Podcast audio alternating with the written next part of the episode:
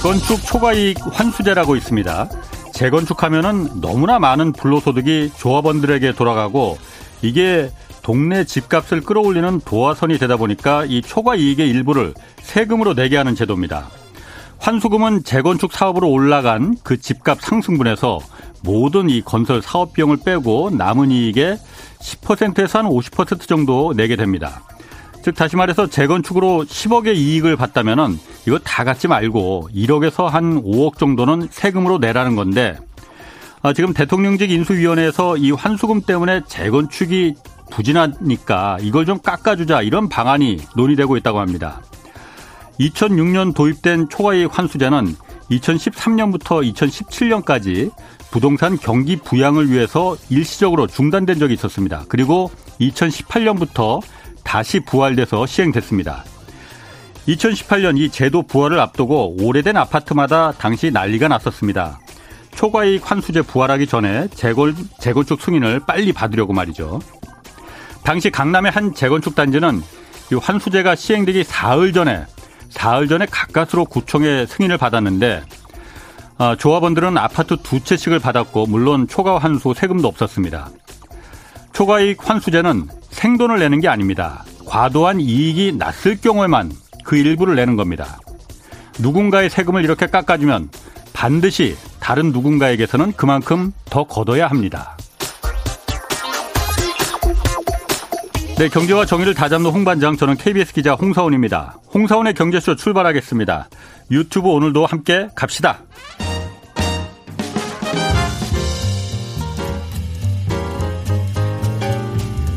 한마디도 버릴 게 없는 귀한 정보만 전해드립니다.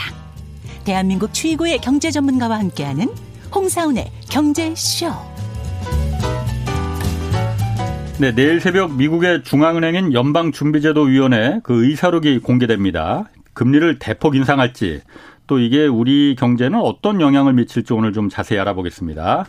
많은 분들이 기다리시는 분 나왔습니다. 오건영 신한은행 WM그룹 부부장 나오셨습니다. 안녕하세요. 네, 안녕하십니까. 네. 코로나 걸리셨었다면서요. 어? 많이 아프셨다고. 아, 목이 좀 아팠습니다. 아, 오늘 뭐 잔기침 하셔도 괜찮으니까 아, 네, 어, 많은 insight 좀 전해주시고. 네, 감사합니다. 네. 내일 새벽 그 미국 연방준비제도 그 중앙은행이죠. 네네네. 거기 회의 의사록 FOMC라고 하잖아요. 네. 그게 공개되잖아요. 네. 어떤 점을 좀 눈여겨서 봐야 될까요? 네, 이게 이제 우리가 좀 볼 게 뭐냐면 의사록이 네. 뭔지부터 간단하게만 말씀드리고 시작을 네. 할게요. 그 FOMC라는 그 위원회가 열리게 되고요. 예. 그게 이제 3월달 중순에 있었죠. 예. 그 위원회가 열리고 난 다음에 그때 이제 금리 결정을 하지 않습니까? 예. 음. 그로부터 딱 3주가 지나면 예. 그러면 그때 어떤 논의가 있었는지 그 위원들 사이에 예. 거기에 대한 그 의사록이 이제 발표가 되는 게 이제 내일 이제 내일 새벽이죠. 아하. 내일 새벽에 이제 확인을 할 수가 있는 겁니다. 예. 여기서 이제 포인트가 되는 건 뭐냐면은 음. 그러면 이미 결과는 뭔지는 알아요. 근데 그 결과가 도출되는 과정에서 어떤 논의들이 있었는지가 되게 중요한 포인트거든요. 예. 근데 이제 저는 첫 번째 이제 말씀드리고 싶은 거는 연준 내에서도 좀 세게 금리를 올려서 빨리 인플레를 잡아야 된다라고 하는 입장이 있고 예. 그다음에 아니다. 어. 성장도 생각을 해야 되니까 어 너무 세게 예. 가는 건 안 된다라고 이렇게 양쪽이 이제 팽팽하게 맞서요. 예. 그래서 매파와 비둘기파의 대결이라고 하는데 음. 매는 좀 세게 가자. 그리고 음. 이제 비둘기파는 천천히 가자. 예. 이렇게 보는 어. 거죠. 이 둘이 이제 충돌을 하는데 어떤 근거들로 싸우는지를 볼 필요가 있거든요. 예. 근데 이제 매 쪽에서 얘기했던 것 중에 포인트가 뭐냐면 지난 2, 3월부터 무슨 얘기를 했냐면 이런 거죠. 미국 소비자 물가 지수가 7%를 넘어가니까 그렇죠. 이매 쪽이 힘을 얻은 거예요. 그렇죠. 아, 큰일 났다. 예. 빨리 금리 인상 세게 가야 된다. 어. 그래서 0.25%만 올리는 게 아니라 0.5%로 올려야 된다. 한 번에. 예. 이게 0.5%로 올린 게 언제 있었냐면 2000년도 5월 16일이에요. 예. 그러니까 22년 전 이후에 한 번도 그렇게 0.5로 한 번에 올린 적이 없어요. 근데 이제 그렇게 세게 올려야 된다 이제 이런 얘기를 했었던 거죠. 예. 근데 비둘기파가 아 그건 너무 심하지 않냐 예. 이렇게 얘기하다가 둘이 팽팽하게 맞서다가 이제 이 무게의 축이 추가 비둘기로 넘어가게 되는데 왜 그랬냐면 2월 24일 예, 비둘기 예. 쪽이 좀 이제 승기를 잡은 거죠. 예. 예. 왜 그랬냐면 2월 24일 날 러시아가 우크라이나를 침공한 거죠. 아. 그러니까 이제 비둘기 쪽이 힘을 얻은 예. 건 이런 거죠. 아하. 이렇게 얘기하는 거죠. 봐라. 아. 지금 러시아 우크라이나 침공이 됐는데 경제적으로 미국 경제에 어떤 영향을 주는지 알 수 있냐? 아무도 모르죠. 그거는 사실은. 예. 조금 지켜봐야 되지 않겠어? 그런데 지켜봐야 되는 상황에서 0.5를 올린다는 건 아닌 것 같다라고 해서 예. 여기서 이제 한번 물러나게 되는 음. 거죠. 예. 그럼 이제 이쪽에서도 여러 가지 주장들을 했을 겁니다. 매도. 예, 그렇죠. 어. 그러니까 이제 그 중에 그 매파 중에서 유명한 분이 두 분이 있어요. 예. 아마 앞으로도 계속 회자되실 아실 분인데 제임스 블라드라는 분이 있고요. 예. 이분이 매 중에 매예요. 지금은 예. 거의 북극성 같은 분입니다. 왕매. 그렇죠. 어. 그리고 이제 그 바로 또 또 한 분이 이제 크리스토퍼 월러라는 분이 있는데 예. 그 월러라는 분이 FMC가 끝난 다음에 뭐라고 얘기했냐면 아 이번에 0.5 올렸어야 되는데 러시아 우크라이나 때문에 아 못 올렸다고. 음. 그러면 이번에는 그냥 넘어갔잖아요. 예. 그럼 다음에 두고 보자라는 얘기죠, 사실은. 그렇지. 예, 이제 예. 그 얘기가 아마 요번에 의사록에 달, 남, 네, 담기게 될 텐데 예. 그러면 이 비둘기 쪽의 위원들이 이런 얘기를 했을 수 있죠. 러시아 우크라이나 쪽의 불확실성이 해소되면 그때 생각해 보자라고 했을 수 있고 예. 그건 진짜 아닌 것 같아. 이제 이렇게 여러 가지 얘기들이 있었을 거지 않습니까? 예. 그러면은 big step이죠. 0.5% 인상에 대해서 이 내부에서 어떤 논의가 있어 왔는가 그걸 볼 필요가 있고 저는 조금만 더 이제 이어서 얘기를 해드리면 아. 지난주 말에 예. 미국 고용 지표가 발표가 됐어요. 괜찮게 좋았어요. 나왔습니다. 네. 어. 그러니까 숫자 자체는 예상보다 조금 낮긴 했는데 실업률이 3.6%까지 내려왔어요. 숫자가 중요한 건 아닙니다만 예. 그냥 전반적으로 양호했다라고 보시면 되는데 예. 이거는 그냥 양호하다로 넘어갈 게 아니라 한 가지 중요한 포인트가 있습니다. 예. 3월 달 고용 지표를 4월 첫째 주에 발표한 거거든요. 예. 3월달 고용 지표를. 예. 그럼 3월달에 뭐가 있었나 하면 보면은 2월 24일 날 러시아 우크라이나 터졌죠. 침공. 예. 그러면 경제가 어떻게 미국 경제가 어떤 영향을 받는지를 보려면 3월달 고용 지표를 보면은 예. 일단 가장 속보가 되는 거죠. 음, 그러네요. 그렇죠. 예, 근데 이제 예를 들어서 아. 이제 기자님께서 저한테 이제 반론을 하신 거죠. 예. 아니 어떻게 될지 모르니까 음. 지켜보자라고 했는데 3월달 고용 지표 가 되게 좋았던 음. 거죠. 양호한 겁니다. 그럼 음, 제가 제가 없네. 그렇죠. 금리 보셨습니까? 이제 이런 얘기를 하게 어. 되는 거죠. 그래서 예. 이제 아마 요런 영향들이 예. 아마 내일 의사록하고 같이 이제 붙으면서 의사록에 있는 내용들을 읽으면서 예. 여러 가지 상상의 날개를 펴게 어. 만드는 이제 그런 케이스가 될 수 있다라는 게 저는 첫 번째고요. 그래서 예. 그, 그 매파와 비둘기파가 어떤 논의가 있었는지 음흠. 그 중에 하나가 이제 대표적인 게 big step이란 말씀드렸죠. 0.5%. 예, 그 얘기가 포인트가 되고요. 음. 두 번째는 이제 오늘 새벽에 시장을 한번 뒤흔들었는데 그 이제 영, 양적 긴축이라는 게 있습니다. 음. 뭐 많이 말씀하셨어요. 네, 그렇죠. 네. 이 양적 긴축이라는 게 사실은 3월달 FOMC가 끝나고 예. 파월 의장이 사실은 살짝 흘렸어요. 예. 원래 이제 어떻게 됐었냐면 그랬었죠, 하반기에나 아. 한다. 음. 하반기에나 양적 긴축 시작할 거다라고 했는데 예. 3월 FOMC가 끝난 다음 뭐라고 했냐면 5, 6월에도 해볼 수 있다. 논의가 예. 좀 됐다라고 음. 얘기를 했거든요. 그런데 이제 양적 기축이 뭔지 먼저 간단하게, 아, 예, 간단하게 말씀드릴게요. 네. 양적 완화라는 거는 네. 돈을 뿌려줘야 되니까 예. 장기 국채를 사면서 돈을 찍어 뿌려주는 겁니다. 미국 그러면, 중앙정부가 그렇죠. 돈이 필요하니까 그렇죠. 국채를 발행해서 예. 네, 그렇죠. 그러면 중앙 미국 중앙은행 연방준비제도가 돈 주고 사는 거. 네, 그렇죠. 예. 예. 그러니까 이제 이거 조금 조금 이제 중요한 포인트는 아닌데 네. 이게 시장에 있는 걸 사는 거거든요. 예, 예. 이제 국채 시장에 음, 들어가서 연방준비제도가 예, 예, 예. 국채를 사면서 직접 사는 건 아니고 그렇죠. 직접 사는 건 아. 니고 정부한테. 그래서 이렇게 돈을 뿌려주는 아. 건데 이게 양적 완화입니다. 그러면 네. 중앙은행 입장에서는 국채를 산 다음에 돈을 찍어줬으니까 국채가 이렇게 쌓여 있겠죠. 그렇지. 중앙은행 창고에는 연준 9조 달러나 쌓였다고. 그렇죠. 9조 달러나 어. 쌓여 있죠. 그러면 얘를 갖다 이렇게 줄이는 겁니다. 그럼 줄이면서 이렇게 있는 걸 조금씩 파는 거죠. 그러면은 그, 네. 국채를 팔면서 시중에 있는 자금을 땡겨올 거지 않습니까? 그렇죠. 그럼 시중의 유동성을 이게 조금씩 조금씩 어. 빨아들이는 어. 이제 그런 케이스로 이제 우리가 해석을 할 수 있어요. 빨아들이기 위한 네, 그렇죠. 목적으로. 그렇죠. 예, 그래서, 그래서, 이제 예. 금리 인상도 하고 음. 양적 긴축도 하고 이제 이런 얘기죠. 예, 예. 양적 긴축도 이제 어떻게 될 것인가라는 고민을 했었는데 예. 올해 1월 달부터 군부를 떼면서 예. 하반기에는 할 것 같아라고 했던 걸 파월 의장이 5월이나 6월에도 할 수 있다. 아하. 요번에 회의 때 많이 논의를 했어요 정도로 지나갔어요. 사실상 아. 3월 달 FMC 땐 네. 그럼 무슨 논의를 했는데 그 얘기는 뭐냐면 3주 후에 발표되는 의사록에서 보세요. 이제 이런 얘기죠. 음. 의사록에서 그러면 어떤 거냐면 예. 예를 들어 이런 거죠. 어, 기자님 한번 나중에 점심 한번 하시죠. 그러면 그래요 한번 봐요. 이거 하고. 이거 하고 갑자기 기자님께서 어, 이제 얘기하시는 거죠. 그건 의미 자, 그러면은 저기 며칠 날 할까요? 하면서 이제 달력이 나오죠. 달력이 네. 나오면서 14일, 19일, 어. 22일 중에 고르세요. 이렇게 어. 나오는 거잖아요. 네. 그러면 일단 느낌이 진짜 하나? 이 느낌, 어. 그러니까 물론 이제 싫은 게 아니라 네. 이렇게 사례를 들어드리는 거죠. 그럼 진짜 하나? 네. 그렇죠. 그럼 시간도 하고 메뉴 물어보시고 막 이러는 거죠. 그러면 사람들은 어떤 생각을 하냐면 이 메뉴가 중요한 게 아니라 아, 이제는 점심 먹는구나. 확실히 이거는 점심 먹을 그 시그널이다. 이런 예, 거죠. 예. 양적 긴축도 똑같습니다. 아. 예를 들어 이런 거죠. 얼마씩 팔까요? 채권을. 얼마씩 줄일까요? 예. 내지는 언제 줄일까요? 어. 그리고 얼마씩 몇 개월 동안 줄일까요? 이런 논의들이 일어난다는 것 자체가 예. 조금씩 조금씩 구체화 된다는 자체가 음. 그럼 양적 긴축의 스케줄이 땡겨오고 있음을 시사하는 거겠죠. 원래 올해 하반기나 내년에 한다고 할 거로 네, 그렇죠. 다 생각하고 있었는데 예. 그게 이제 내일 새벽에 네, 그 어느 정도 논의가 됐는지 그렇죠. 나, 음. 어느 정도 논의가 됐는지가 나오겠죠. 아. 이제 그렇게 구체적으로 논의가 됐으면 야 이거 얼마 안 남았다. 예. 이 시그널을 시장에 줄 수도 있겠죠. 아. 그러니까 그 내용이 되게 구체적이면 구체적일수록 예. 임, 그러니까 임박했다는 표현은 그렇지만 더 빠르게 다가올 가능성이 높아진다. 음. 이제 우리는 이제 이렇게 이제 해석을 해볼 수 있는 겁니다. 음. 그리고 이제 마지막 세 번째가 예. 성장하고 물가에 대한 논의가 굉장히 많아요. 예. 그러니까 성장도 강 성장도 강하게 만들어야 되고 물가도 잡아줘야 되는데 예. 지금 시장에서 다 얘기하는 게 뭐냐면 이렇게 물가 잡으려고 금리를 세게 올리면 성장이 흔들릴 수도 있잖아. 라는 그렇죠. 비판을 음. 굉장히 많이 하고 있거든요. 예, 예. 근데 연준이 3월 달에 FOMC가 딱 끝난 다음에 정확하게 물가에다 방점을 뒀어요. 예. 정확하게 물가에다 방점을 아. 뒀는데 그런 물가에 방점을 두기 전에 성장에 대해서 네. 성장이 흔들리는 거에 대해서도 여러 위원들이 언급을 한 부분이 있을 거잖아요. 저는 그 부분에서 어떤 얘기가 오갔는지가 솔직히 좀 개인적으로는 그 부분이 좀 궁금합니다. 음. 그래서 이제 다시 한번 정리해드리면 길게 저, 저 이렇게 음. 너절하게 말씀드린 스타일이지만 아니, 너절하지 않았어요. 예, 정리해서 어, 말씀을 드리면 어, 정리 잘 됐어. 예, 첫 번째는 예. 빅스텝에 대해서 위원들끼리 어떤 논의가 있었는지, 예. 그죠? 그리고 이제 두 번째는 양적 긴축에 대해서 조금 더 음. 구체적인 음. 얘기가 나왔는데 예. 그걸 시장이 어떻게 받아들일지. 예. 그리고 이제 어, 세 번째는 마지막에 말씀드린 것처럼 성장과 성장. 물가 중에 예. 물가에 방점을 둔다고 했는데 예. 어, 떤 과정 속에서 성장이 둔화되는 것에 대해서는 예. 연준 위원들이 어느 정도로 받아들여 주고 있는지 음. 요 세 가지 정도가 제 생각엔 좀 우리가 중점적으로 봐야 되는 포인트가 아닐까 이제 그렇게 좀 생각이 됩니다. 그렇군요. 네. 그 아까 그 양적 긴축이라는 게 연방 준비제도가 중앙은행에 갖고 있는 그 국채 네. 뭐 이런 걸 갖다 잔뜩 쌓아 네. 이 사갖고선 쌓아두고 있었는데 네네. 이거 이제 갖다 시장에 내다 판다는. 거잖아요. 그래서 네네. 시중에는 돈을 이제 빨아들인다는 거잖아요. 네, 그렇죠. 근데 원래 긴축 과정이 네. 처음에 tapering이라는 걸 했다가 네. 그 다음에 금리를 인상하고 네. 그 다음에 이제 양적 긴축 그렇죠. 이렇게 순서대로 되는 게 아니어도 되나 보군요. 지금 어. 금리 인상은 한 번밖에 안 했잖아요. 아, 네 네. 이게 같이 어. 병행을 해도 그러니까 뭐 이 세상에 법칙은 없습니다. 예, 이 예. 세상에 법칙이라는 건 예. 없는데요. 그러니까 이제 예를 들어서 이렇게 보시면 되죠. 원래는 예. 뭐 중요한 얘기는 아닙니다만 그냥 아. 말씀 이왕 얘기 나왔으니까 예. 조금만 말씀을 드리면 이렇게 되는 거죠. 양 그 금리를 제로까지 낮춰요. 예. 금리를 제로까지 낮췄는데 마이너스 금리로 내려갈 수는 없으니까 기준 금리를 그러면 다른 방법이 없을까 해서 그러니까 금리는 가격이거든요. 예. 돈의 가격을 타겟팅하는 겁니다. 예, 예.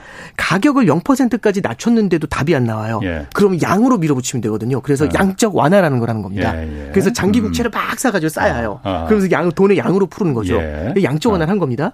그럼 이제 이걸 되돌려요. 되돌리는 건 역순으로 되돌리면 되거든요. 역순이면 제일 처음에 이 양적 완화부터 되돌려야 되는데 너무 많이 풀어주고 있는데 이걸 한꺼번에 확 끊어버리면 안 되니까 조금씩 조금씩 주는 걸 줄여나가죠. 그게 tapering이었죠. 그러니까 주는 걸 줄이는 게 테이퍼링. 상황입니다. 네. 그래서 조금씩 조금씩 조금씩 조금씩 이제 줄여 나가요. 예. 그러다가 조금씩 줄여 나가다가 그 다음 수순은 뭐냐면 양적 긴축을 하는 게 원래 수순이에요. 아. 그러니까 금리 인상보다 음. 양적 긴축을 먼저 해야 돼요. 그게 먼저군요. 예. 그래서 아, 쌓아놓은 걸 줄이고 그 다음에 아. 금리 인상을 하는 거죠. 왜냐하면 음. 금리가 다 내려왔고 예, 예. 그런 다음에 양적 완화를 해서 쌓았으니까 예. 역순으로 간다면 예. 원래는 테이퍼링 그 다음에 양적 긴축 그런 다음에 금리 인상으로 가는 게 맞아요. 아. 이게 원래 순서인데 네. 원래 순서인데 사실 2011년도에 처음으로 양쪽 완화를 했었을 때 금융위기 이후에 예. 2011년도에 첫 스케줄이 나왔을 때는 원래 양적 그 긴축을 먼저 하고 음. 그런 다음에 금리 인상을 하자. 예. 요렇게 이제 안이 나왔었어요. 음. 연준 내에서도. 예, 예. 이게 대중적으로는 별로 유익한 얘기는 아닌데. 예. 근데 이제 지금 어떤 상황이 된 거냐면 양적 긴축을 하고 나서 금리 인상을 하려고 해서 딱 보니까 네. 9조 달러를 쌓는 거죠. 아, 와 이거 언제 다 팔아요. 예, 예, 예. 그럼 이거 다 팔면 제 생각엔 도끼자루가 썩는 거죠. 아. 금리 인상 못 하죠. 아. 그러니까 이제 아 이거 아니다. 예. 그래서 어떻게 했냐면 금리 인상을 먼저 하고 예. 조금씩 조금씩 이걸 줄여 나가는 방법. 이게 그러니까 우리가 이걸 해결하기에는 너무 멀리 와 있는 겁니다. 예. 그래서 이제 음. 보통 순서가 뭐 정해져 있는 건 아니지만 음. 금리 인상을 하면서 병행하면서 양적 긴축이 진행되는 그런 방법으로 지금은 나아가고 아. 있는 거죠. 아, 코로나 앓고 나시더니 더 똑똑해지신 거예요. 아, 예, 아닙니다, 아닙니다. 아, 오늘 이게 되게 너절하게 말씀드리는 것 같아요. 아, 지금 뭐 여러분들이 1935님, 뭐 66, 6466님, 진원선님, 뭐 김효성님, 포에버님 등 뭐 하여튼 반갑다고. 아, 예. 어, 감사합니다. 어, 열심히 열일해 주시라고 아, 네. 응원 많이 좀 보내셨습니다. 자, 그런데 지금 어, 최근에 네. 미국의 지금 그 장기와 어. 단기 국채 금리가 네. 역전이 됐잖아요. 어, 네. 역전이 됐다는 게 원래는 이제 장기 국채 금리가 더 높아야 될 거 아니에요. 네, 그렇죠. 돈이 많이 오랫동안 묶여 있으니까. 네, 그렇죠. 그런데 단기 금리가 지금 금리가 더 높아졌단 말이에요. 네, 그렇죠. 이 그렇게 되면은 어 장기적으로 곧 이제 경기 침체가 올 것이다라는 신호가 된다면서요, 그게. 네. 자, 그러면은 제가 그래서 왜냐면 최근에 어, 어제도 그랬고 이 경제쇼에서 패널에서 요 부분을 좀 많이 다뤘거든요. 네. 그래서 어, 왜냐 미국에서 연방준비제도도 금리를 네. 올리면은 네. 그거는 바로 기준금리를 올린다는 건 단기금리에 영향을 주니까 네. 그렇게 되면 단기금리가 더 올라가서 장단기 금리 차가 더 역전이 될 거 아니냐. 그럼 네. 미국 경기가 더욱 침체에 빠질 거 아니냐. 네. 연방준비제도도 그거 원하는 거 아닐 거란 말이에요. 네, 그렇죠. 그러면은 금리 올리는 대신에 네. 아까 말씀하신 대로 양적 긴축 네. 이것만 하는 거 아니냐. 0.5% 포인트 뭐 이렇게 big step이니 뭐 baby step이니 이렇게 금리 올리는 거는 그냥 지금은 놔두고 네. 경기 침체에 빠지면 안 되니까. 네 네 네. 양적 긴축으로만 할 가능성 없어요? 어, 그러지는 않을 것 같고요. 네. 이제 왜, 왜, 그러냐면 지금 말씀해 주신 게 사실 작년도 9월 달에 논의가 됐었어요. 네. 그 어떤 분이 논의를 했었냐면 연준 위원 중에 에스더 조지라는 분이 계세요. 네. 어, 이제 이분이 어제도 코멘트 해주, 해준, 해주신 게 있는데 네. 그분이 사실 양적 긴축에 대해서 힌트를 좀 줬거든요. 예. 그러니까 이제 이렇게 보시면 됩니다. 그 단기 금리라는 거는 중앙은행이 쓰는 가장 중요한 무기예요. 예. 얘는 전통적이다라는 표현보다는 이 트레디셔널하다는 게 우리는 뭐 이제 전통, 뭐 한복 이렇게 생각할 수 있지만 번역을 할 때 그냥 일상적으로 가장 우리한테 익숙한지 이런 게 traditional한 건데 음. 중앙은행의 주된 도구는요 예. 가격을 targeting을 하는 기준금리입니다. 이게 1순위입니다. 무조건. 예. 그럼 말씀해 주신 것처럼 양적 긴축으로만 간다는 얘기는 음. 금리는 안 쓰겠다는 얘기잖아요. 음. 예. 그럼 주된 걸 안 쓰고 오히려 부, 부캐라는 말이 요즘 쓰인다면서, 어. 그러니까 부차적인 걸로만 이제 통화 정책을 하겠다라는 얘기죠. 예. 그래서 이제 이렇게 가는 거는 연준에서도 되게 좀 걱정을 많이 해요. 어. 근데 이제 말씀해 주신 것처럼 기준금리는 결국 인상을 하게 되면 문제는 뭐냐면 기준금리를 인상하면은 어. 이 기준금리가 초단기 금리입니다. 여기에 네. 붙어 있는 단기 국채 금리는 반응을 해요. 바로. 그래서 단기 국채 금리는 막 뛰어 올라가는데 예. 이렇게 긴축을 하게 되면은 실물 경기가 둔화될 수가 있잖아요. 부채도 많은 상태에서 예. 그러다 보니까 장기 금리가 힘없이 내려오게 돼요. 예. 장기 금리는 실물 경제를 반영하거든요. 네. 그럼 이 둘이 이렇게 꺾이는 겁니다. 예. 단기 금리가 장기 금리보다 높아지는 거예요. 역전된다고. 그러면 이제 우리가 은행에 어. 갔을 때 이상한 일이 벌어지는 거죠. 3개월짜리 금리 얼마예요? 어. 그럼 아 2%입니다. 어. 그럼 1년 묶으면 얼마예요? 1.8%입니다. 예? 어. 왜냐면 더 높, 조금 더 높아야 되잖아요. 그렇지. 내 돈이 그만큼 그렇죠. 더 오래 네, 더 묶이는 건데. 건데. 이건 뭐지? 이제 어. 이런 느낌이 들 수가 있는 거죠. 예. 그러니까 장단기 금리 근데 이게 뭐 독특하다. 이상한 음. 느낌이다. 내가 기분이 좀 묘하다. 이걸로 끝나는 게 아니라 이 장단기 금리 역전이 시그널이 여러 가지가 있습니다. 일단 예. 이렇게 보시는 거죠. 그러니까 장단기 금리가 역전이 되면 불황이 온다. 예. 그게 어떤 법칙이나 이런 건 아니고요. 예. 이게 어떤 의미를 갖고 있는지를 좀 해석하는 게 중요한 것 같아요. 예. 이렇게 보시면 됩니다. 첫 번째는 단기 금리는 방금 전에 말씀해 주신 것처럼 중앙은행의 스탠스를 반영한다고 했었죠. 예. 장기 금리는 실물 경제를 반영합니다. 음. 그러면 실물 경제의 금리가 장기 금리잖아요. 실물 경제의 금리가 예를 들어 2.5%라고 해 볼게요. 예. 실물 경제가 받아낼 수 있는 금리가 예. 2.5%보다 예. 단기 금리가 위에 있습니다. 어허. 그럼 이 얘기는 뭐냐면 실물 경제가 받아낼 수 있는 금리보다 단기 금리가 올라갔으니까 단기 금리는 중앙은행의 스탠스죠. 예. 실물 경제가 받아낼 수 있는 금리 레벨보다 더 올라갔지. 높은 금리로 어. 중앙은행이 긴축을 한다. 이 시그널을 주고 있는 거죠. 아, 그 시그널을 그러니까 중앙은행이 예. 주는 거로 받아들이는 그렇죠. 거구나 시장이. 어, 이게 뭐지? 이제 이렇게 받아들이고 있는 예. 거죠. 첫 번째는 이렇게 해석할 수 있고요. 예. 두 번째는 은행 시스템으로 해석을 할 수 있어요. 예. 물론 최근은 이제 최근에 보면은 대형 은행들 미국의 대형 은행들은 아이비라고 해가지고 투자은행 시스템이 음. 있어서 예, 예. 우리나라 증권사 같은 시스템을 같이 갖고 있어서 상업은행, 이제 투자은행 시스템 다 갖고 있거든요. 예. 근데 전통적인 상업은행 시스템은 어떤 걸로 이제 먹고 사냐면 단기로 자금을 조달해가지고 장기로 대출을 해줍니다. 원래 그렇죠. 네, 그렇죠. 그럼 어, 어. 단기로 자금을 조달해서 장기로 대출해 주는데 그러니까 싼 이자로 그렇죠. 빌려와서 단기 금리가 자기 이자로 그렇죠. 어, 일반은 그렇죠. 기업에 투자하고 그렇죠. 빌려주고 그런 거죠. 그래서 단기 금리보다 장기 금리가 많이 높으면 은행은 네. 대출을 많이 해주고 싶어요. 왜냐하면 마진이 높잖아요. 그렇죠. 마진이 네. 높죠. 그러니까 은행은 결국엔 이렇게 이 시차, 예. 단, 장단기 이 시차를 가지고 요 사이에 있는 이 금리 마진을 먹는 게 되게 커요. 예. 특히 상업은행이 그런 게 강하고요. 음. 미국의 이제 대형은행 같은 경우는 다른 섹터에서 이제 수익을 내지만 예. 미국에 있는 지방은행들 같은 경우, 중소형은행들 같은 경우도 경우는 그런 투자은행이라든지 뭐 투자 업무나 이런 것들 많이 못하니까 여전히 그런 상업은행 시스템, 장단기 금리차, 이 음. 예대 마진에 의존하는 바가 좀 커요. 예. 만약에 이게 역전이 돼 버리잖아요. 예. 그러면은 시중은행들 그 예. 지방은행들 같은 경우는 마진이 안 나죠. 단기로 자금을 조달해서 장기로 대출해 주는데 단기 금리가 장기 금리보다 높아요.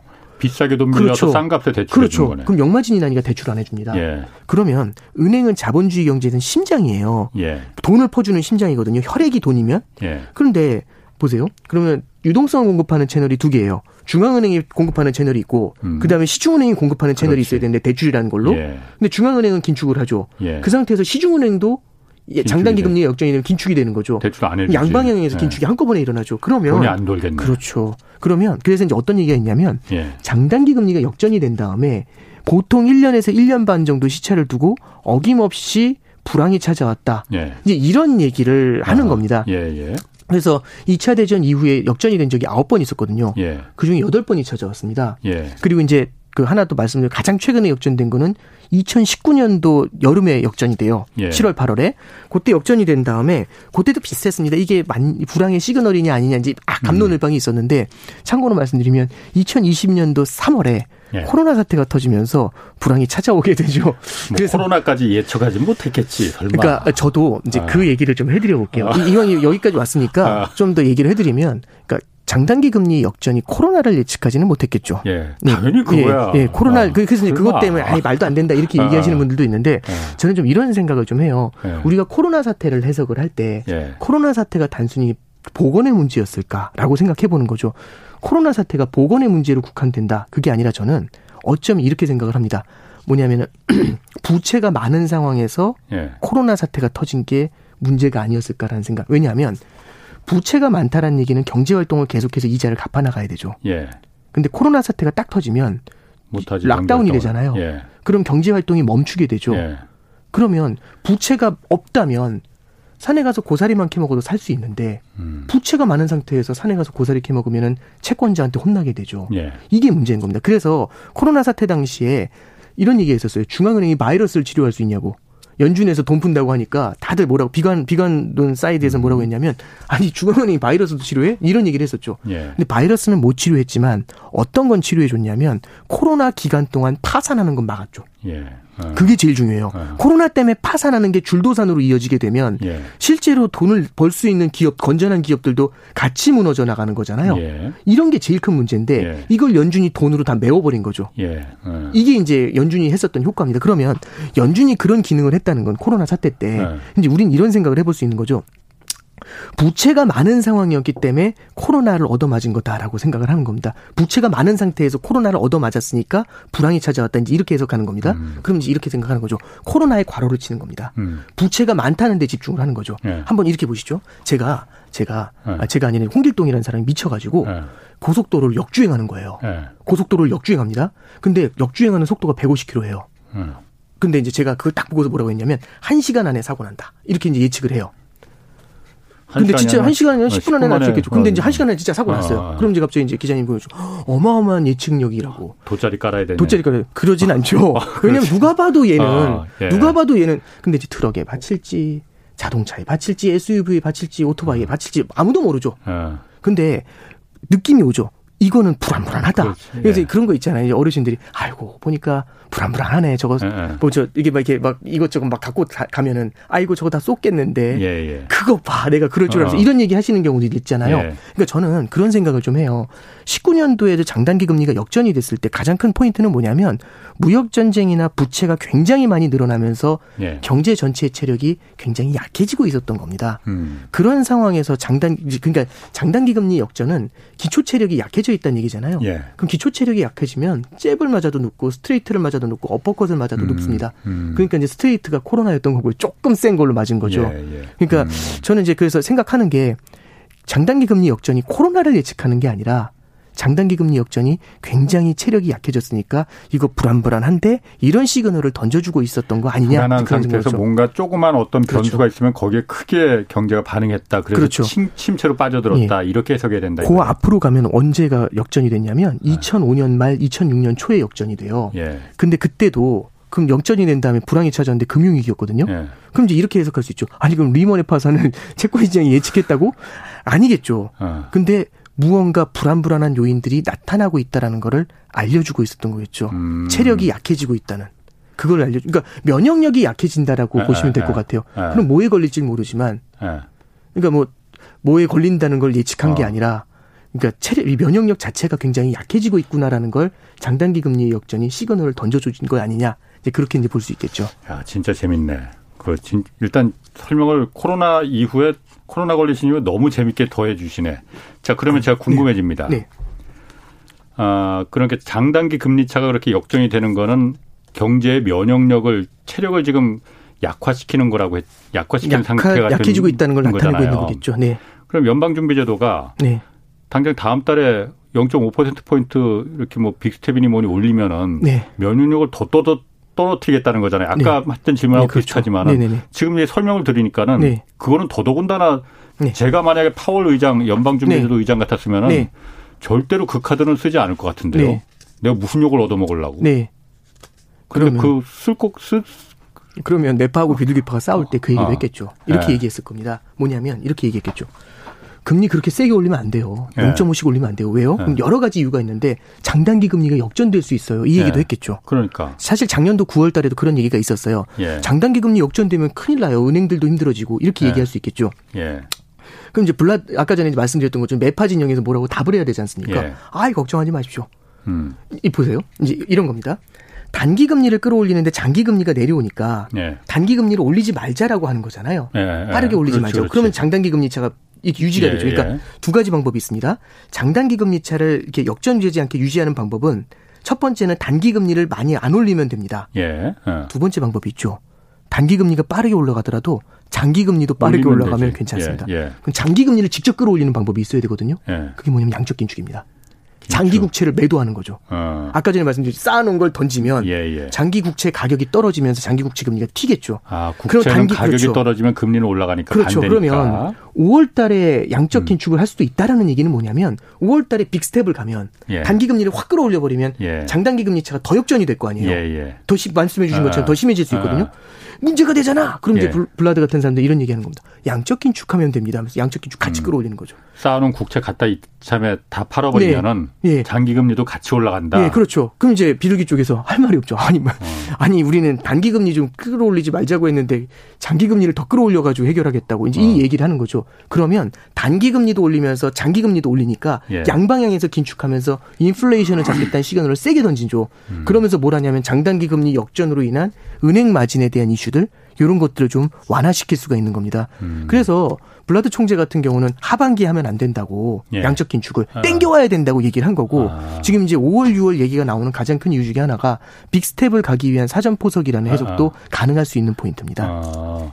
그런데 그게 원래 장단기 금리 차 때문에 이렇게 경기가 침체가 오고 이런 게 자연적인 현상일 것 같은데 그걸 막기 위해서 이렇게 인위적으로 단기 금리 그 올리는데 네. 장기 금리도 같이 올리기 위해서 국채를 팔아서 인위적으로 이렇게 하는 하면은 네네네. 그 경기 침체가 안 오고 그럽니까 그게 자연적으로 그 자연적인 현상은 아니잖아 지금.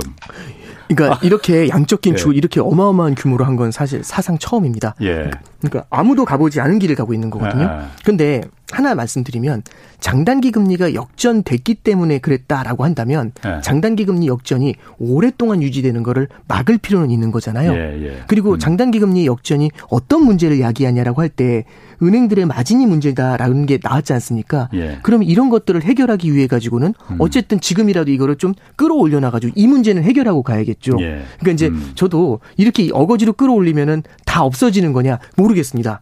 다만 장단기 금리 역전이 만들어낼 수 있는 여러 가지 문제점 음. 중에 은행의 마진에 대한 이슈는 음. 그런 거 하나라도 아. 하나하나 다 해결해 나가려는 예, 예. 게 연준이 보려고 하는 시각이겠죠. 아, 그러니까 은행 일단 은행 대출을 못 받아서 은행이 대출을 줄여서 기업들이 설비 투자나 이런 걸 못하게 안 하는 거는 네. 방지해 줄 수 있다.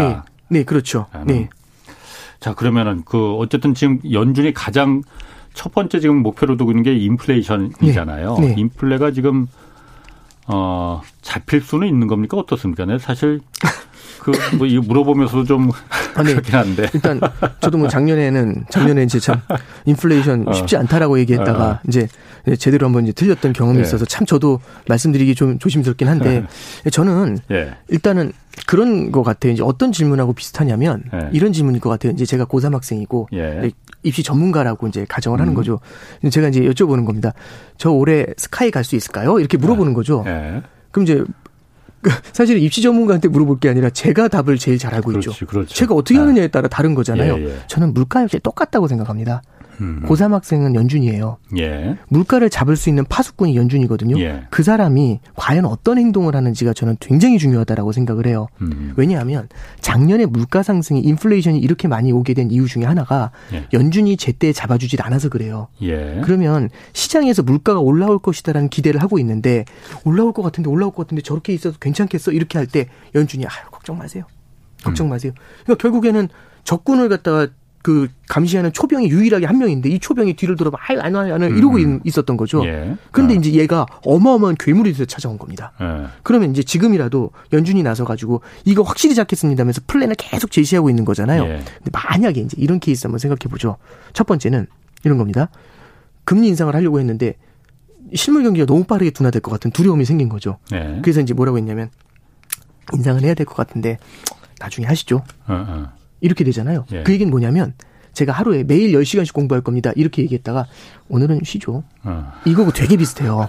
예. 그런 다음에 요즘 스카이 갈까요? 이렇게 여쭤보는 거죠. 예. 그러니까 이제 무슨 말씀을 드리고 싶냐면 연준이 어떤 행동을 해주느냐가 굉장히 아. 중요하다고 봐요. 예. 매파가 하는 말이 틀리지 않았다고 저는 생각을 합니다. 그러니까 매파가 매파에 동의한다가 아니라 아하. 그 사람들하고 말싸움을 하면은 예. 너무 논리적일 것 같아요. 뭐라고 얘기를 하냐면 금리를 그렇게 세게 올리면 어떻게 해라고 얘기하는데 들어보세요. 이, 이 들어보면 기가 막혀요. 뭐라고 하냐면 인플레이션이라는 것도 심리가 되게 중요하거든요. 예. 물가가 오를 거라는 심리가 강하게 잡히면 안 되거든요.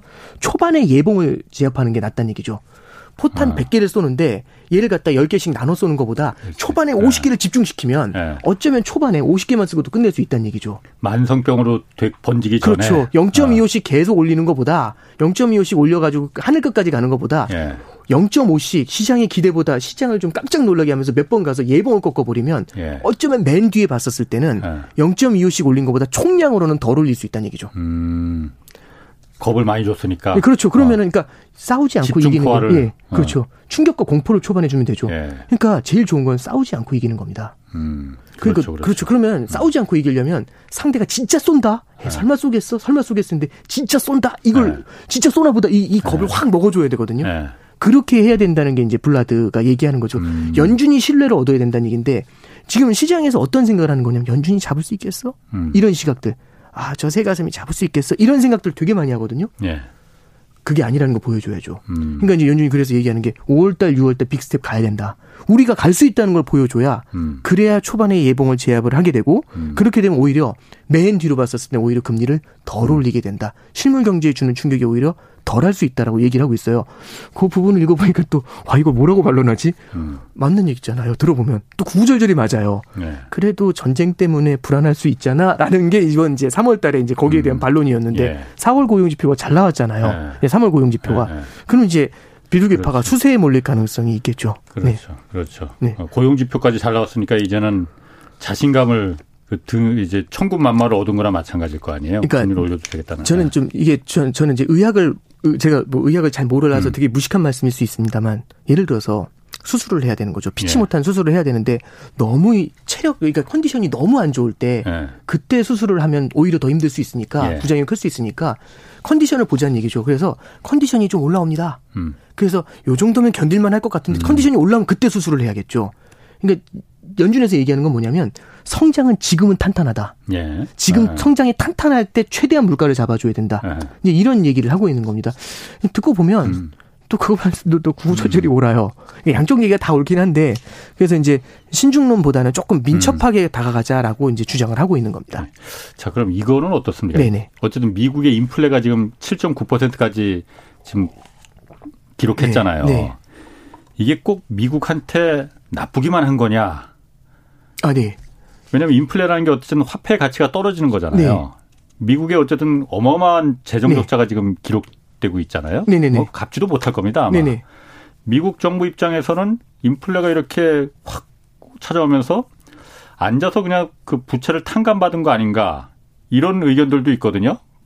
저는 약간 결과론적인 해석이 아닌가 좀 그런 생각이 아. 좀 들고요.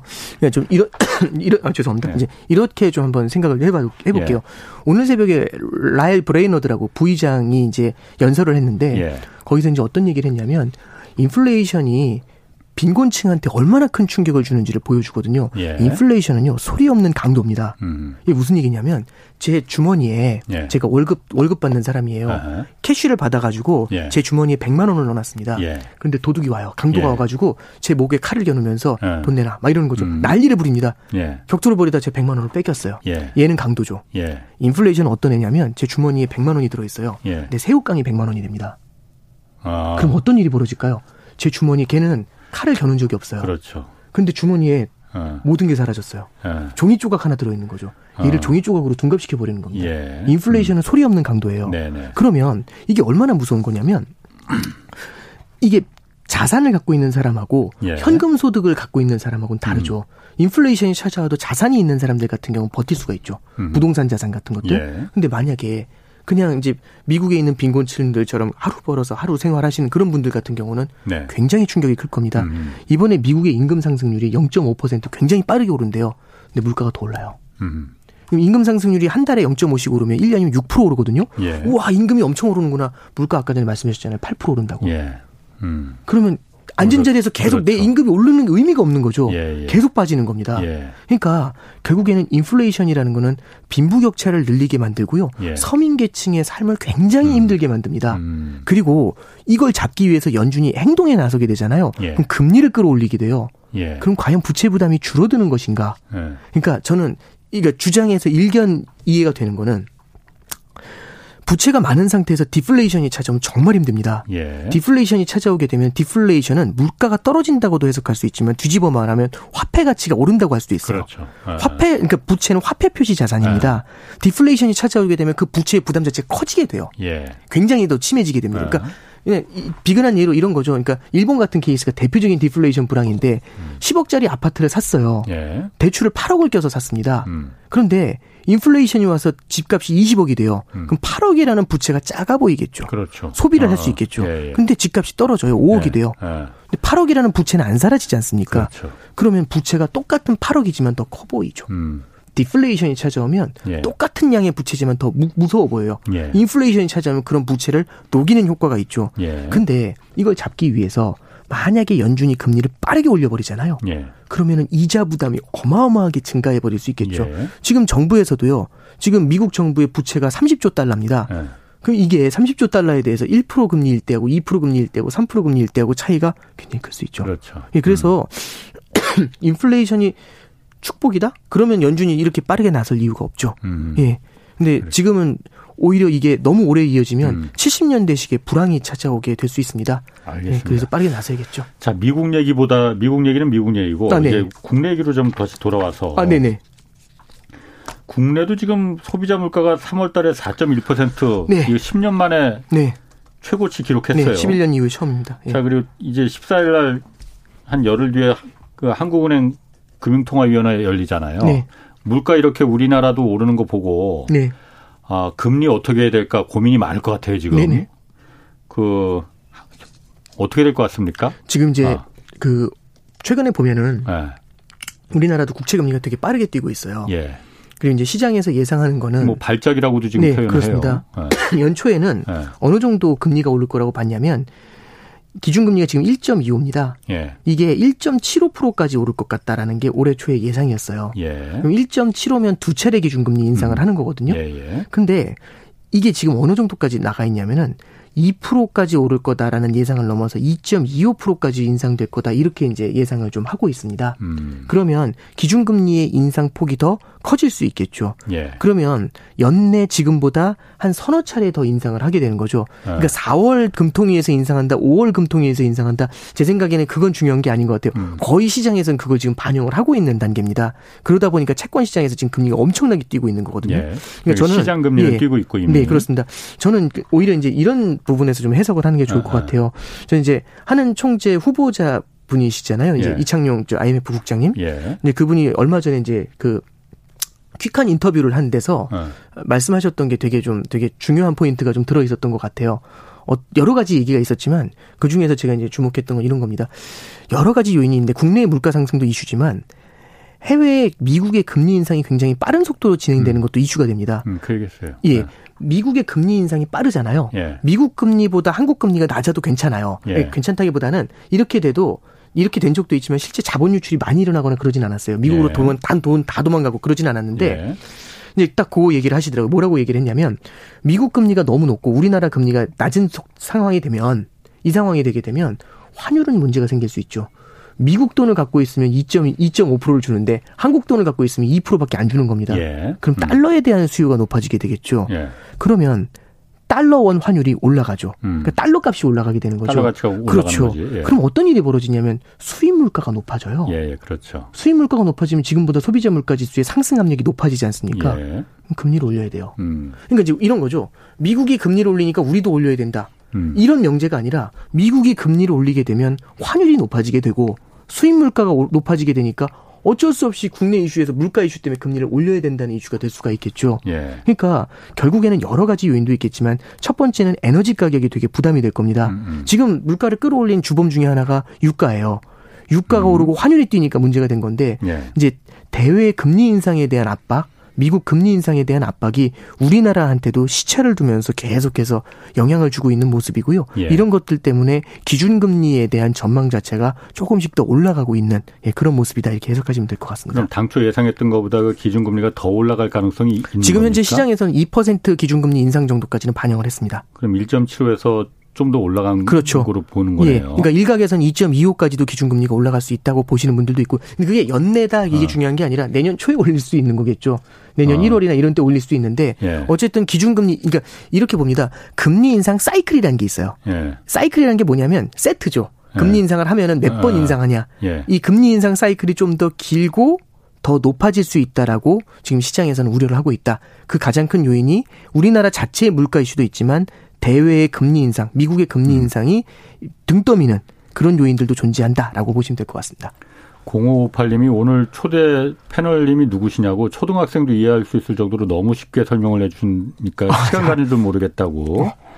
어, 오늘 초대 패널님은 그 본인이 한번 얘기를 한번 해주셔도 괜찮을 것 같은데. 아, 어, 어떤, 어떤 거요? 아, 니 저, 저는 오건영이라고 하고요. 아, 이게 되게 어색하네요. 아, 저, 저기 잘 부탁드립니다. 감사합니다. 네. 신한은행 그 WM그룹 부부장이십니다. 자, 그러면 지금 어쨌든 우리 지금 대, 그 금리 매우 관심 좀 높아요. 네. 가계부채 워낙 그야말로 그 세계에서 네. 최고일 정도로 높으니까 네. 금리가 그래서 관심이 높은 거잖아요. 네, 네. 그런데 최근에 아까도 말씀드렸듯이 발작이라고 표현할 정도로 국고채 금리가 막 폭등하고 있잖아요. 네. 그럼 이거는 대출 금리로 바로 연결될 거 아니에요. 시차를 두고 연결이 되겠죠. 그렇죠. 어, 예. 그럼 대출 금리도 올라간다는 얘기잖아요. 네, 그렇죠. 그 지금 국고채 금리가 왜 발작이라고 표현할 정도로 이렇게 막 올라가는 거예요? 일단 그렇게 보시면 어. 여러 가지 요인들이 존재하는데요. 저는 이제 시, 이게 시간 이게 이 이벤트들도 같이 깔려 있다라는 생각은 좀 들어요. 네. 그러니까 첫 번째는 방금 말씀드렸던 것처럼 대외적인 요인이죠. 미국의 네. 금리 인상 속도가 굉장히 빠르다는 게 1번이고 예. 두 번째는 유가가 너무 높게 유지가 되면서 환율까지 올라 있으니까 네. 수입 물가가 굉장히 많이 뛰고 있다는 것. 요게 2번입니다. 그러니까 그러면 기준금리 인상 전망이 올라가게 되면서 장기 국채 금리를 같이 밀어 올리는 요인이 되거든요. 예. 그다음에 이제 세 번째가 우리나라도 이제 뭐냐면은 아무래도 이 코로나 사태 때문에 경기 침체에 대한 우려가 여전히 남아 있거든요. 성장에 대한 우려들. 그럼 이런 것들은 이제 추경으로 어느 정도 좀 해결을 해야겠다라는 생각이 드는 겁니다. 네. 그러면 아무래도 돈이 필요하다 보면은 국채를 발행해 가지고 자금을 땡겨야 될 필요도 있거든요. 아, 근데 네. 참 그런 것 같아요. 뭐냐면 시장의 분위기가 좋을 때 굉장히 탄탄할 때 주식을 공급하면 잘 받아냅니다. 음. 시장이 별로 가격이 안 흔들려요. 예, 예. 근데 시장의 이 분위기가 별로 안 좋을 때 음. 살려는 사람이 얼마 없을 때 매물이 쏟아지잖아요. 그러면 허, 똑같은 양의 매물에도 훨씬 더 크게 음. 흔들립니다. 예. 그러니까 지금 채권 시장 자체에서 네. 그 센티멘트가 센티 심리가 굉장히 좀 약해져 있는 상황이거든요. 워낙 예. 많이 얻어맞아서 아하. 그런 상황에서 이제 추경으로 인한 국채 발행의 이슈 같은 것들이 최근에 좀 부각이 되는 부분도 있거든요. 아. 이런 이슈들이 이제 같이 나오게 되면서 최근에 금리가 좀 많이 뛴 부분들이 좀 있습니다. 아. 이런 것들이 이제 시차를 두고는 우리나라 우리나라 이제 결국에는 채권 시장뿐만 아니라 대출 금리나 이런 쪽에도 영향을 미칠 수 있겠죠. 아 그러니까 지금 추경 50조 원 얘기가 자꾸 나오니까 저게 세수 조정만으로는 안 될 테고 국채를 네. 분명히 발행해야 될 거다. 그럼 네. 국채가 많이 정부에서 발행하면은 네. 국제 가격이 떨어지니까 네. 그래서 이제 반대로 국제 금리는 이제 이렇게 폭등한 거다 이렇게 좀 예, 보시는 그거 거예요. 그거 하나 때문에 폭등했다라기보다는 어. 이런 저변에 미국 음. 금리 인상이라든지 물가 상승으로 인해서 음.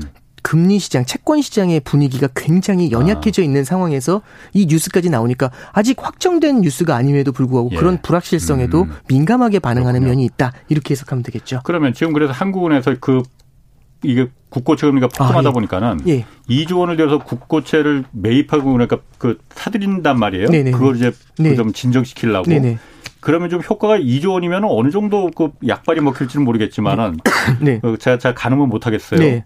좀 약발이 먹힙니까 그러면 그 정도는? 그러니까 이게 어. 국고채 단순 매입이라는 거는 네. 사실 규모가 그렇게 큰 2조 원이라는 게 국채 시장 전체에서는 그렇게 큰 규모는 아닙니다. 큰 규모 아니에요? 예. 어. 그럼 이제 이건 어떤 어떤 정도가 되냐면 네. 막 뛰고 있을 때 예. 2조 원 정도 2조 원 정도를 매입을 해주면 예. 막 뛰는 걸 조금은 좀 이렇게 변동성을 음. 낮춘다. 음. 방향을 반대로 꺾거나 전혀 그러진 못하고 음. 이렇게 이제 약간씩 이제 좀 조절을 해주는 정도, 예. 그 정도가 되는 거고 예. 국고채 단순 매입은 이렇게 시장이 너무 한쪽으로 너무 과도하게 심리적으로 쏠릴 때 이런 걸 이제 불을 살짝 꺼주는 그러니까 스팀을 약간 이게 뭐냐면 이게 음. 뭐그 저기 그 가스레인지 불 한 단계 정도 낮춰주는 예, 예. 예, 그런 정도의 정책이지 음. 근본을 해결하는 정책은 전혀 아닙니다. 아, 결국에 음. 근본이라는 것 자체가 아까 음. 말씀드린 것처럼 물가 상승이라든지 이런 부분을 해결하고 가는 게 보다 중요하겠죠. 그래서 국고채 단순 매입만으로 모든 걸 해결한다. 요거는 조금 그렇게 음. 어 저기 그러니까 국고채 단순 매입이 효과가 없다라기보다는 예. 이게 주는 효과는 약간은 지금 굉장히 급한 상황에서 쓰는 시장 조절용, 변동성 네. 조절용 미봉책 뭐 요 정도로 좀 해석을 할 수도 있다라고 할 수 있을 것 같습니다. 그 2조 원이 그렇게 큰, 큰 돈은 아니라고 말씀하시지만 어쨌든 조 단위의 돈이잖아요. 네, 그렇죠. 근데 지금 긴축을 해서 시중에 돈 풀리는 돈을 빨아들여도 시원찮을 판인데 네네. 네. 어쨌든 2조 원을 지금 푼다는 거잖아요. 네, 그렇죠. 괜찮은 거예요, 그러면은? 그러니까 결국에는 어. 이렇게 풀어놓은 돈이요. 예. 기준금 아 이렇게 가면 굉장히 복잡해지는데 이게 예. 어, 네, 궁금한 어, 게 많아서. 어, 예, 그러니까 아, 이게 되게 중요한 포인트를 말씀해 예. 주셨는데, 아 이거 이거 이거를 설명을 해드리려면 시간이 굉장히 오래 걸리는데. 아, 간단하게. 그러니까, 아 예, 이거는 수량으로 푸는 거잖아요. 예. 근데 또 금리 자체가 존재하기 때문에 예. 이렇게 풀, 풀린 돈이 예. 다시 이제 중앙은행이 빨아들이게 됩니다. 어. 이, 이, 이 돈을 풀게 되면 금리가 내려가잖아요. 아, 기준금리 같은 것들은 이제 우리가 올려놔야 되는데 그 예, 기준금리 예. 레벨보다 내려가 있을 수 있거든요. 예, 예. 그러면 또 중앙은행이 또 빨아들입니다. 그래서 한쪽에선 풀고 한쪽에선 빨아들이는 정책이 돼요. 어. 그럼 이제 그런 정책을 왜 쓰냐라고 어. 할수 있는데 그러면 장기 금리를 눌러놓는 거죠. 예. 장기 금리를 눌러주는 효과가 있고 예. 그 돈은 단기 쪽에서 흡수가 되는 겁니다. 제 생각에는 이거는 요 정도까지만 어, 말씀드리고 아, 나도 예, 저도 더 가면 안 될 것 같습니다. 막 궁금해서 네. 물어보고 싶은 네네. 거 있는데 그거는 어. 오늘 여기까지만 진도 나가고 아, 네. 다음에 아, 또 하고 이거, 이거 가면은 굉장히 길어집니다. 굉장히 길어질 것 같습니다. 네. 네. 자 그럼 마지막으로 네. 환율. 네. 오늘도 그러니까 환율이 지금 1,218원, 네. 1,220원 가까이 지금 막 그 어쨌든 이게 미국 달러로다가 달러로다 다 몰린다는 거 아니에요? 네, 그렇죠. 전쟁 러시아 네. 전쟁도 있고 그러다 보니까는 어 외환 시장이 그러면 지금 이런 환율이 그 고환율 상태가 계속 이어지는 겁니까? 어떻습니까? 당분간은 이어질 수 있다라고 보는 게 미국 금리 인상에 대한 기대치가 계속 올라가고 있어요. 예. 그러니까 올해 연초만 해도 세 번이라고 했는데 예. 많아야 세 번이었는데 지금은 아홉 번 얘기가 나오고 있는 거잖아요. 연내 아홉 번. 예. 그럼 여기서 끝날까? 항상 네 번, 다섯 번 할 때마다 이 정도면 됐다라고 했는데 더 가고 더 가고 더 가고 해가지고 아홉 번을 왔죠. 예. 이제 여기서 이제 물어보는 겁니다. 여기서 끝이니? 그러면 여전히 연준이 상황을 바라보면서 더 달려갈 수도 있겠죠. 예. 그럼 이 불확실성이 계속 남아 있는 겁니다. 예. 그러면 이 기대감이 남아 있는 상태에서 환율이 의미 있게 내려오기가 좀 어렵고요. 첫 번째는 두 번째는 엔화를 좀 보실 필요가 있어요. 엔화가 음. 굉장히 약합니다 지금. 맞아요. 엔화는 뭐 거의 추락이라고 할 정도로 그냥 떨어지던데. 예, 그러니까 엔화가 지금 굉장히 약한데요. 예. 가장 큰 이유는 미국하고의 금리 차가 굉장히 많이 벌어져 있습니다. 예. 일본은 금리를 못 올리게 해놨어요. 장기 국채 금리 자체도 음. 중앙은행이 단기 금리만 잡는 게 아니라 장기 국채 금리도 잡고 있어요.